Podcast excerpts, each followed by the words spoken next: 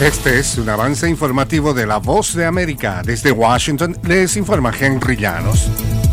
México comenzó a recibir a miles de migrantes expulsados por Estados Unidos, la mayoría provenientes de Venezuela, Cuba, Nicaragua y Haití. Nos informa César Contreras. El plan de México es recibir cada mes treinta mil personas de los cuatro países, algo que para los albergues en Ciudad Juárez suena complicado. La mayoría de los deportados a México había cruzado hacia Estados Unidos de manera irregular, desafiando las nuevas reglas anunciadas por el presidente Joe Biden. El gobierno estadounidense ha insistido a los migrantes que antes de considerar cruzar la frontera de manera irregular, consulten las posibilidades legales y ordenadas, entre ellas la solicitud de un permiso humanitario a través de la aplicación C B P One. César Contreras, México. La cifra de encuentros de la patrulla fronteriza con inmigrantes que llegaron a Estados Unidos en el mes de diciembre de dos mil veintidós ascendió a doscientos dieciséis mil ciento sesenta y dos, que significa un aumento del once por ciento con respecto a noviembre, según la agencia gubernamental en un comunicado. Según este centro de estudios, el número de arrestos en la frontera el mes pasado supera cualquier cifra desde que existe el registro, en un momento en que el número de detenciones debería estar bajo mínimos.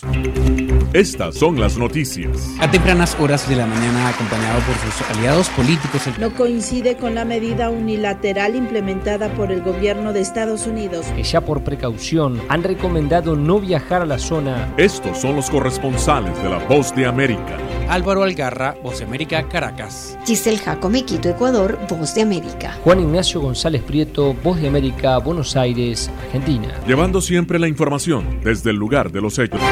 Ecuador recibió la visita del Alto Comisionado para Derechos Humanos de la Organización de Naciones Unidas. Desde Quito nos informa Giselle Jacome. La visita a Quito de Volker Türk, Alto Comisionado para los Derechos Humanos de la ONU, se concentró en reuniones con el presidente de la República, Guillermo Lasso, y abordaron el tema de migración y derechos humanos, entre otros, mientras en su encuentro con organizaciones de la sociedad civil como representantes de los indígenas, escuchó sus preocupaciones sobre todo en el tema de la reparación, ya que que varios de ellos resultaron lesionados y procesados por vandalismo luego del levantamiento que protagonizaron en junio de dos mil veintidós. Giselle Jacome, Voz de América, Quito. El primer ministro del Perú, Alberto Tarola, declaró el lunes en una investigación preliminar fiscal por genocidio tras las muertes ocurridas durante las protestas. Las movilizaciones continúan más de un mes después para exigir elecciones adelantadas y la renuncia tanto de la presidente Dina Boluarte como de los miembros del Parlamento. La investigación, iniciada el diez de enero, que suma otros delitos como homicidio calificado y lesiones graves, incluyen también a la presidente Boluarte. Este fue un avance informativo de La Voz de América.